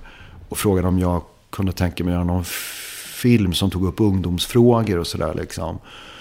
Och då hade ju videokameror, jag tror inte High 8 hade kommit än, men typ något liknande. Så här. Videokameror, små enkla amatörvideokameror hade ändå börjat komma på 80-talet. Så jag, jag sa till dem efter att jag hade funderat på det, liksom, att ska ni inte starta liksom, med de pengarna skulle ni kunna starta kanske 25 filmklubbar runt, om, om, runt omkring i Sverige med en filmkamera och låta ungdomar själva göra filmer. Liksom.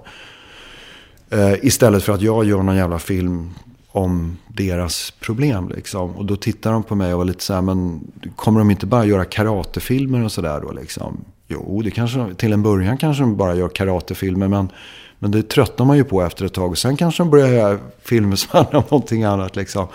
Men LO var lite så här, ja, tack men nej tack. Och så hörde de aldrig av sig något mer. Liksom. Och det, det kan jag ändå känna sådär att det har ju på många sätt gett mig jättemycket. Och skulle jag kunna peppa andra att ja, komma in och börja jobba med film eller något sånt där. Så kanske det, det hade varit åtminstone någonting man kan göra liksom. Mm. Eller inspirera sådär. Om de nu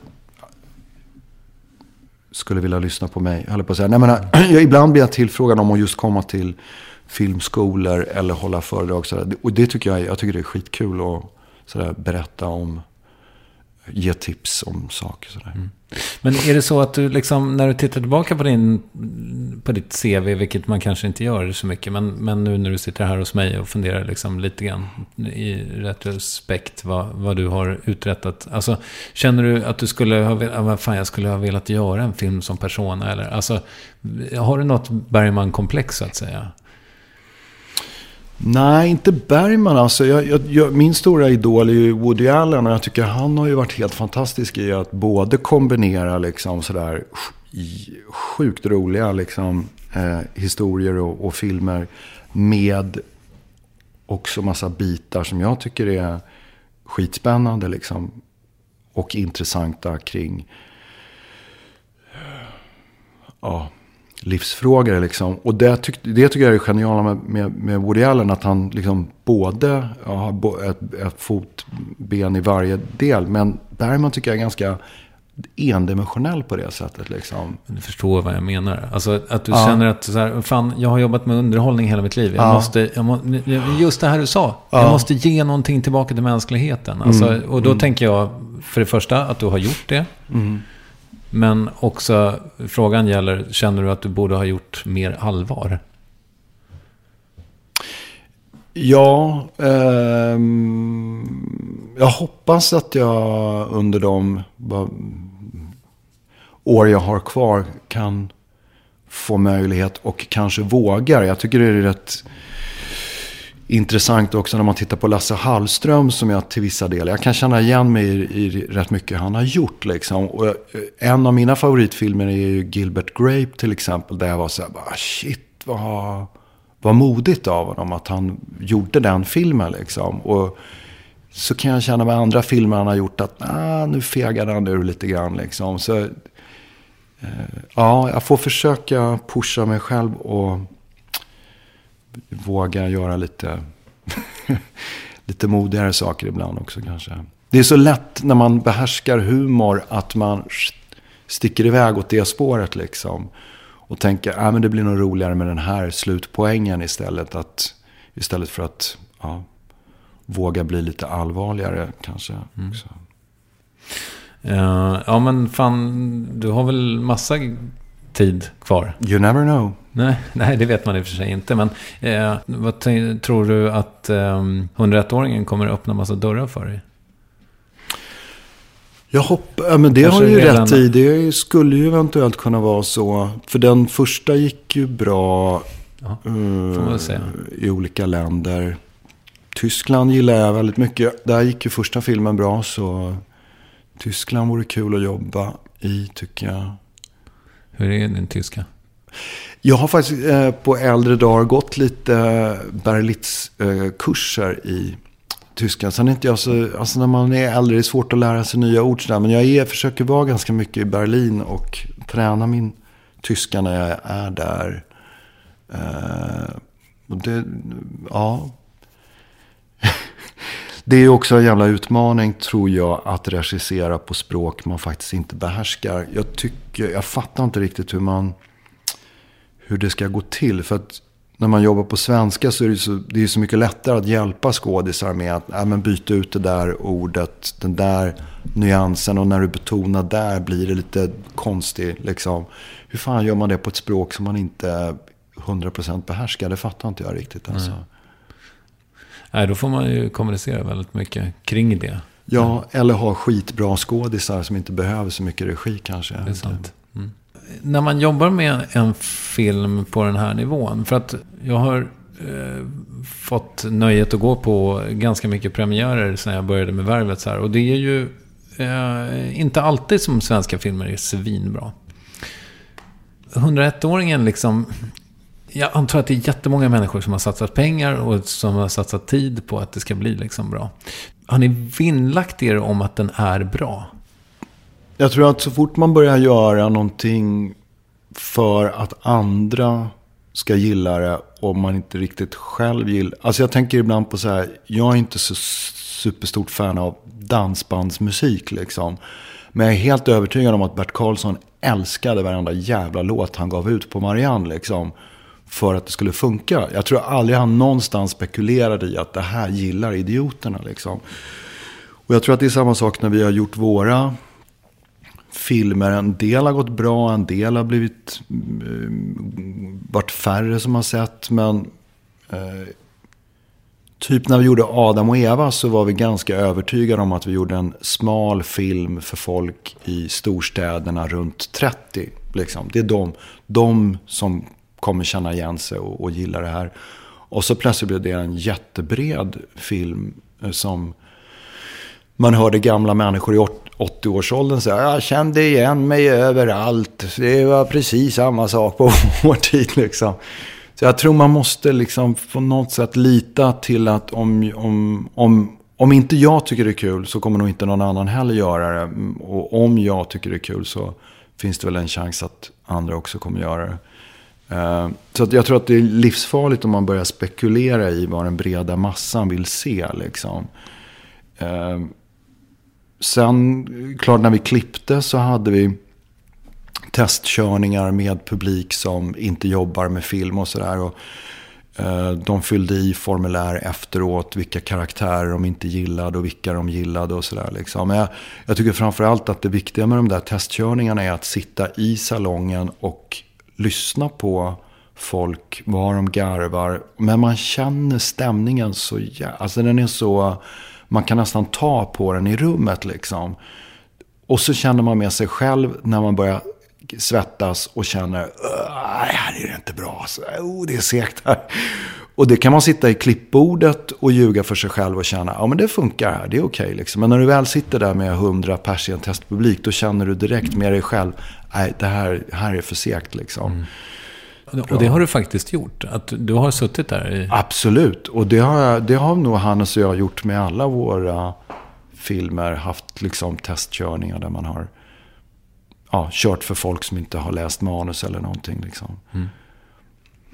Ja, vad spännande. Det ska bli jävligt roligt att se. Jag tycker det känns jätteroligt. Och sen är det ju ja, det svåra att man, man vet liksom inte hur...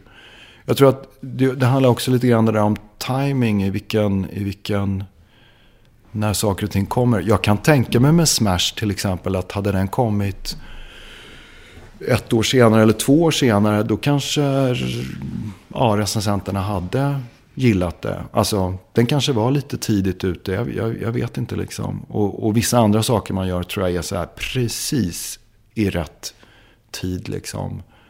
Um, Adam och Eva kanske var lite tidigare. Alltså det var stor publik, men det var inte så jävla stor publik. Liksom. Det var så här 600 000 som såg den. Liksom.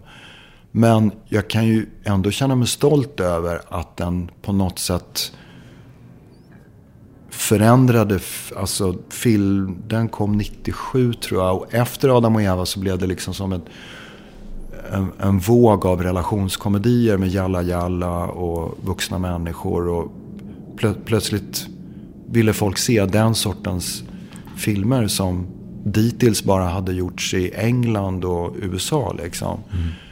Um, inget ont om, om Lasse Åbergs filmer och Galenskaparna. Men, men de hade ju sin på något sätt era under tio år. Och, och plötsligt var folk lite så trötta på det och ville se något mer mm. åt fyra bröllop och en begravning när Harry mötte Sally. Mm. Stuket liksom. Hur ser det ut eh, nu då? Har du massa manus som ligger och, och väntar på att bli lästa? Och... Ja, jag hittade något manus i datorn häromdagen som jag lite obehagligt nog inte ens så här, vem har skickat mig det här? Vad är det här för någonting liksom? Och började läsa lite grann och jag har försökt leta igenom mailkorgen. Jag tror manuset var skrivet 2012 eller 2013 eller något sånt där. Så att jag måste ju antagligen ha haft det länge i min dator. Vad är det här för någonting liksom? Och det verkar bra eller? Ja, själva ja, historien var spännande liksom. Men, men sen var det inte så. Jag, jag, läste bara de första 20 sidorna. Men var mer liksom förundrad över hur kan man gå omkring med ett manus i sin dator. Som man inte ens minns vem man har fått det av. Liksom. Mm. Men, ja, nej, men jag har väl lite olika projekt. Och det är väl alltid sådär med finansiering. Vilka projekt är nära att kunna få liksom finansiering på. Nu swappar det så snabbt. Det går så fort uppe på Filmhuset med, med filmkonsulenter. Så drar man igång ett projekt som man diskuterar med en konsulent så hinner ofta den där personen sluta innan man har fått det där slutliga okej, okay, kör liksom. Så att det blir nästan så att man tänker, är det ens någon idé att gå upp och, och prata med dem? Liksom? Eller ska man försöka mer på det här automatstödet som finns nu för tiden? Liksom att om ett projekt eh, har tillräckligt goda chanser att kommersiellt funka och stå på egna ben och man har privata finansiärer med sig. Då får man per automatik kan man få ett stöd från Filminstitutet. Liksom. Men nu har jag hållit på med tv ganska många år med Solsidan och Torpederna. Och tycker att det vore kanske kul att göra lite mer bio känner jag efter 101-åringen. Ehm, det, det är något väldigt kul med den där stora duken ändå. Mm. Ja, vad roligt. Men eh, känns, känner du att du har nått din fulla potential? Um, nej, jag, jag, jag, tror att när, när man får chansen att jobba tillsammans med andra människor. Alltså typ som nu med Felix. För när vi jobbade på Solsidan så stod ju han framför kameran. Och när, när vi jobbade bakom kameran med 101-åringen så kände jag att det var väldigt kul att se vi jobbar ju lite olika med skådisarna. Och där kände jag nog att jag i vissa lägen lärde mig. Ja men sådär, hmm, det där var smart, det där var ett bra trick och, och sådär. Och jag stod framför kameran när Johan Renck regisserade mig i ettor och nollor. Och det var faktiskt också med lite sådär beräknande. Att jag tänkte att fan, det skulle vara intressant att se hur han jobbar. Mm, liksom. För att jag tror inte att man utvecklas så mycket som regissör om man inte på plats får se hur andra regissörer jobbar. Man kan se bra film och tycka shit, hur har Ruben Östlund fått till de där unga kidsen och bli sådär jävla bra. Men det är ju bara om jag skulle prata med honom eller liksom stå bredvid och titta på plats som jag skulle förstå vad han gör. Liksom. Så att nej, jag har nog inte uppnått min fulla pot liksom, potential. Men jag tror att jag kanske måste anstränga mig lite mer och se hur andra jobbar i sådana fall för att fortsätta utvecklas. Liksom. Mm. Men eh, för att eh, liksom, du har, jag antar att du har gjort väldigt mycket reklamfilm också eh, under åren? Ja, absolut. Mm. Um, har du liksom varit, hur, hur är, hur, har du varit driven av lust även i det? Ja, jag har haft turen att få jobba också tycker jag många gånger med duktiga kreatörer på, på byråer. Så när, när det dyker upp en från början rolig idé och man känner att de här kreatörerna eh, är öppna för att vrida och vända på saker. Då, då är det jättekul. Sen har man ju tyvärr råkat ut ibland för projekt där det har varit väldigt låst och det här har kunden godkänt och ändra inte på det nu liksom. Och då blir det ju mer att man gör ett beställningsjobb liksom. Mm. Men annars tycker jag det, alltså det som är roligt med, med reklamfilm är väl också att man ibland har chansen att få, man får ju oftast en väldigt bra budget och en, en inspelningsdag som man kan liksom testa saker som man inte skulle ha råd att chansa på när man gör en långfilm. Utan då måste man lite mer göra det som man vet funkar, höll på att säga. Eh, och inte alltid ha råd att testa nya saker för att man har en budget att förhålla sig till. Liksom. Så um, ur det perspektivet tycker jag också att det är kul. Beroende på vad det är för projekt så att säga. Mm. Vad lärde du dig av Johan Renck förresten? Ja, men det var ganska intressant för jag lärde mig tidigt, eller fick, det var någon sån här sanning att man inte ska spela före. Som regissör ska du inte säga repliken eller visa scenerimässigt vad skådisen ska göra. För då tar man liksom lusten av från skådisen att ja, så här, så här, gör som jag nu, apa efter och, och, och, så. Men Johan spelade väldigt mycket före. Och det funkade. Eh, det var ganska effektivt. Det var liksom tight eh, inspelning och mycket vi skulle göra varje dag. Och när Johan trampade upp sceneriet och spelade före och sa replikerna så fick jag en ganska bra bild av vad han såg framför sig att jag skulle göra. Och sen kände jag så här att hade Johan varit en svinduktig skådis, då hade det nog inte funkat. Då hade jag känt så här, herregud, jag kommer aldrig kunna göra det lika bra som Johan. Liksom. Mm. Men när jag kände att ah, jag kan nog göra det där lite bättre, så, så, så funkade det att göra det. Liksom. Mm. Så man ja, kanske inte alltid ska vara så rädd för att spela före, bara man gör det tillräckligt dåligt. dåligt. Har, du, har, du börjat, har du anammat det? Har du gjort det nu då? Jo, men i vissa lägen är, är det så att jag tänker att det är bara en omväg att i ord försöka få skådisen att själv hitta fram till det jag är ute efter. Och tittar man på klockan och solen är på väg ner så kan det vara lite smartare att visa så här tänkte jag, bam, bam, bam, och så säger du det här liksom. Mm. Uh, ja. Mm. Vad är din styrka som regissör? Jag tror att jag med åren, jag var absolut inte så i början, men jag tror att jag med åren har eh,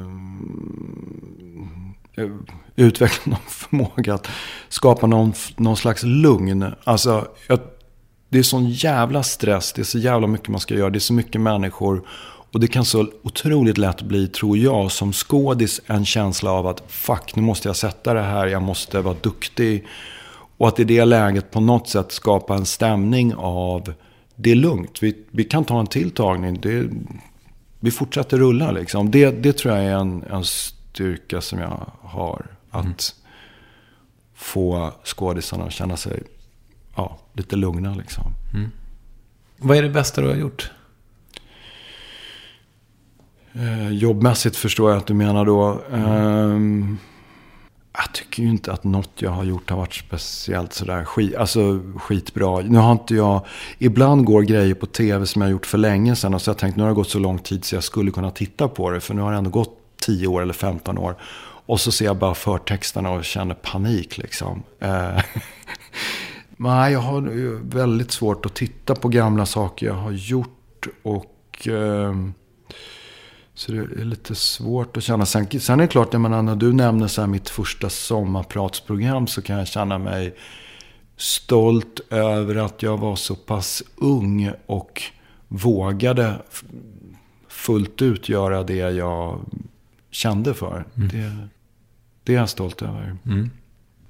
Du, eh, nu har du precis eh, jobbat i ett stort projekt med Felix och så här. Och, och ni är ju tre syskon. Jag har, jag har eh, haft förmånen att ha några möten med syrran också. Alltså, har ni någon rivalitet er syskon emellan?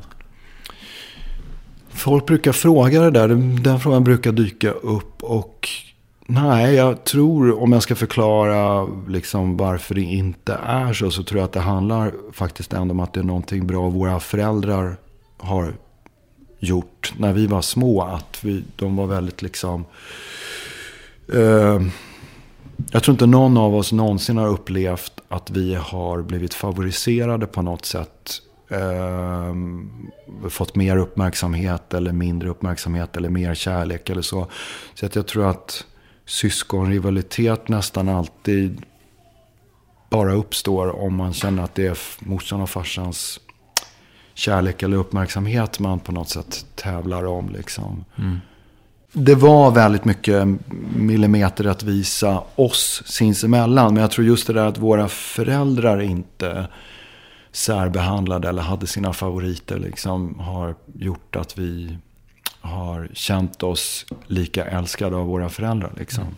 Så att jag, jag är verkligen jag är otroligt stolt över Moa som till en början bara skrev böcker. Men det var också sådär, ingen av oss andra har ju skrivit några böcker. Så jag menar, bara, bara att skriva en roman var ju sådär, helvete liksom. Och sen skrev hon en till och en till och en till. Och sen började hon skriva manus efter det liksom. Och Felix är, är jag såklart superstolt över att jag kunde först hjälpa in på något sätt i tv-branschen som produktionsass och koka kaffe och köra bilar och sådär. Till att han gör fantastiska eh, tv-program och filmer. Jag kommer ihåg när jag såg första avsnittet av Solsidan så var jag helt i chock. jag, tyckte det var så jävla, jag tyckte det var så jävla, jävla bra liksom. Och ringde Felix och var sådär helt stann liksom. Och så kom nästa avsnitt och det var liksom det var lika bra. Det var så här smart, det var så jävla smart skrivet och de var så jävla bra skådisar liksom. Så, ja. Ja, vad roligt. Ja, nej men verkligen. Det känns kul att säga att man har begåvade och duktiga syskon utan att behöva ljuga om det liksom. Vad vet du om nästa år? Vad ska du göra? Det är ganska blankt uh, kort. Vi, eller jag, jag har väl i och för sig mer eller mindre lovat Felix och göra en grej med honom till nästa sommar. Men... men eh, 102-åringen? Nej, inte 102-åringen faktiskt. Men, eh, men det är fortfarande, tror jag, inte liksom helt klart. Så det är nog dumt att säga något om det. Okay. Men är det um, film, tv? Det är film, uh, en bio, biogrej. Och sen har jag några andra projekt också. Men de är så pass i...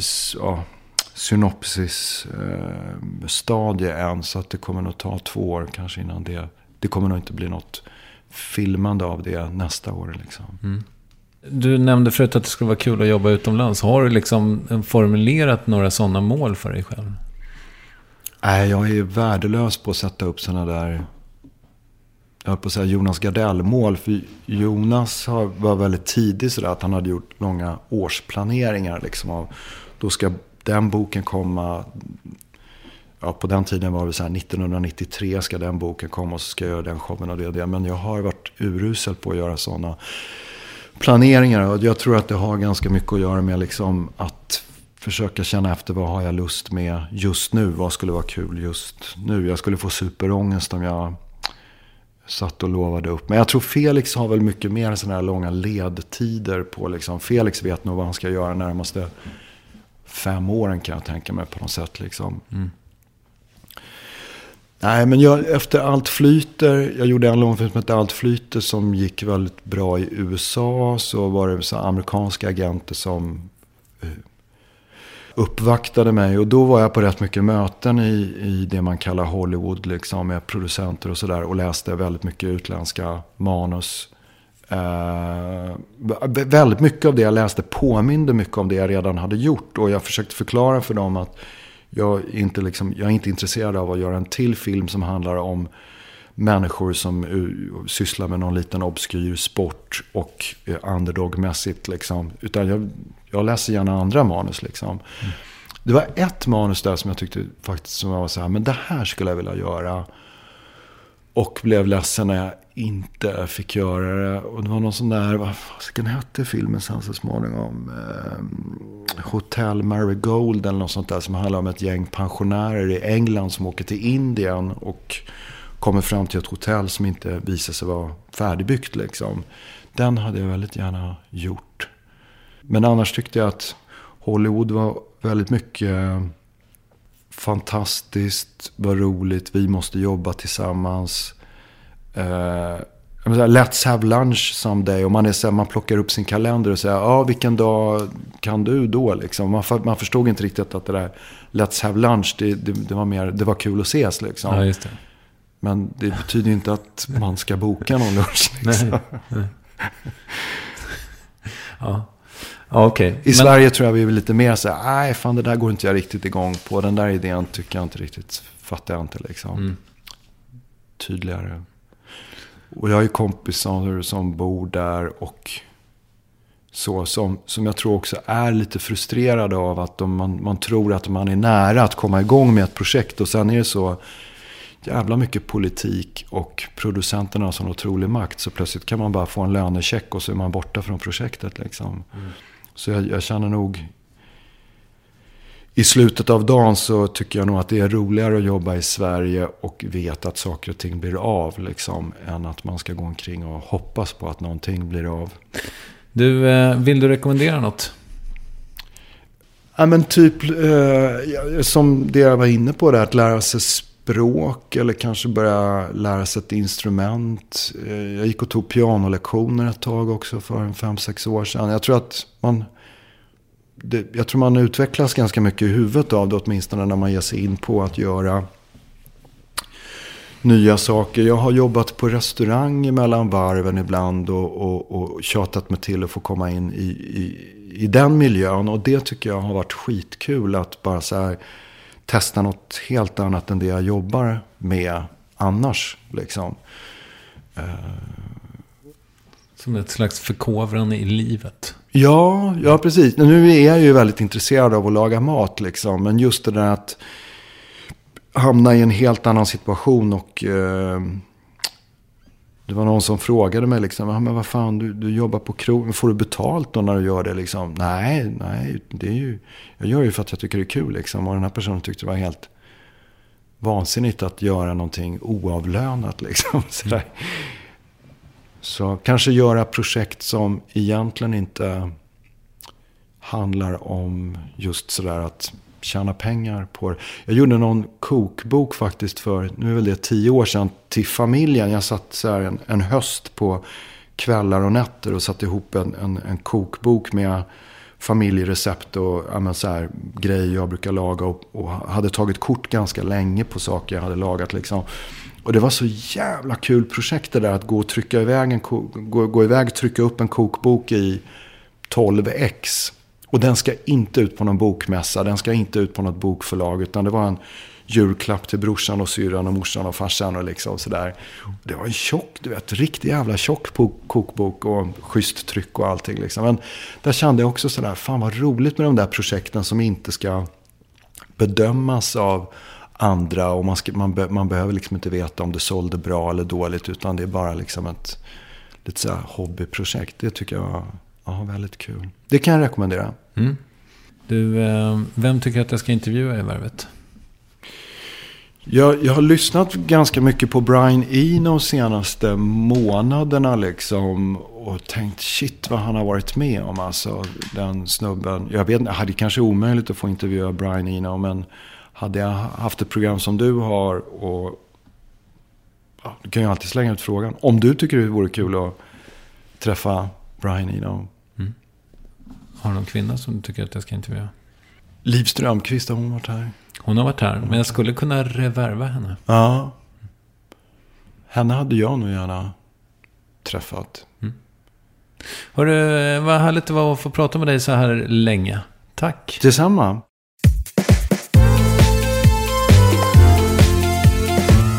Måns Herngren och filmen 101-åringen som smet från notan och försvann har premiär på juldagen. Så eh, Gå dit, vi ses där. Nästa vecka kommer skådespelaren Aliet Oppheim. Vi hörs då. Puss och kram, hej då.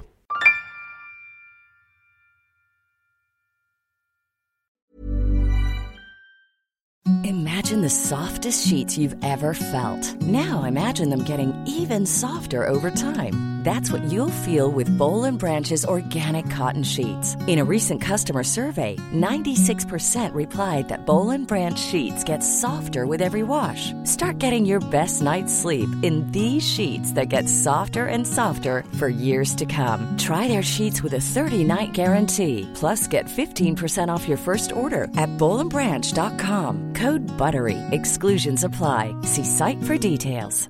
Hey, it's Paige DeSorbo from Giggly Squad. High quality fashion without the price tag. Say hello to Quince. I'm snagging high-end essentials like cozy cashmere sweaters, sleek leather jackets, fine jewelry, and so much more. With Quince being 50 to 80% less than similar brands. And they partner with factories that prioritize safe, ethical, and responsible manufacturing. I love that. Luxury quality within reach. Go to quince.com slash style to get free shipping and 365 day returns on your next order. Quince.com slash style. Planning for your next trip? Elevate your travel style with Quince. Quince has all the jet setting essentials you'll want for your next getaway, like European linen, premium luggage options, buttery soft Italian leather bags, and so much more. And is all priced at 50 to 80% less than similar brands. Plus, Quince only works with factories that use safe and ethical manufacturing practices. Pack your bags with high-quality essentials you'll be wearing for vacations to come with Quince. Go to quince.com/pack for free shipping and 365-day returns.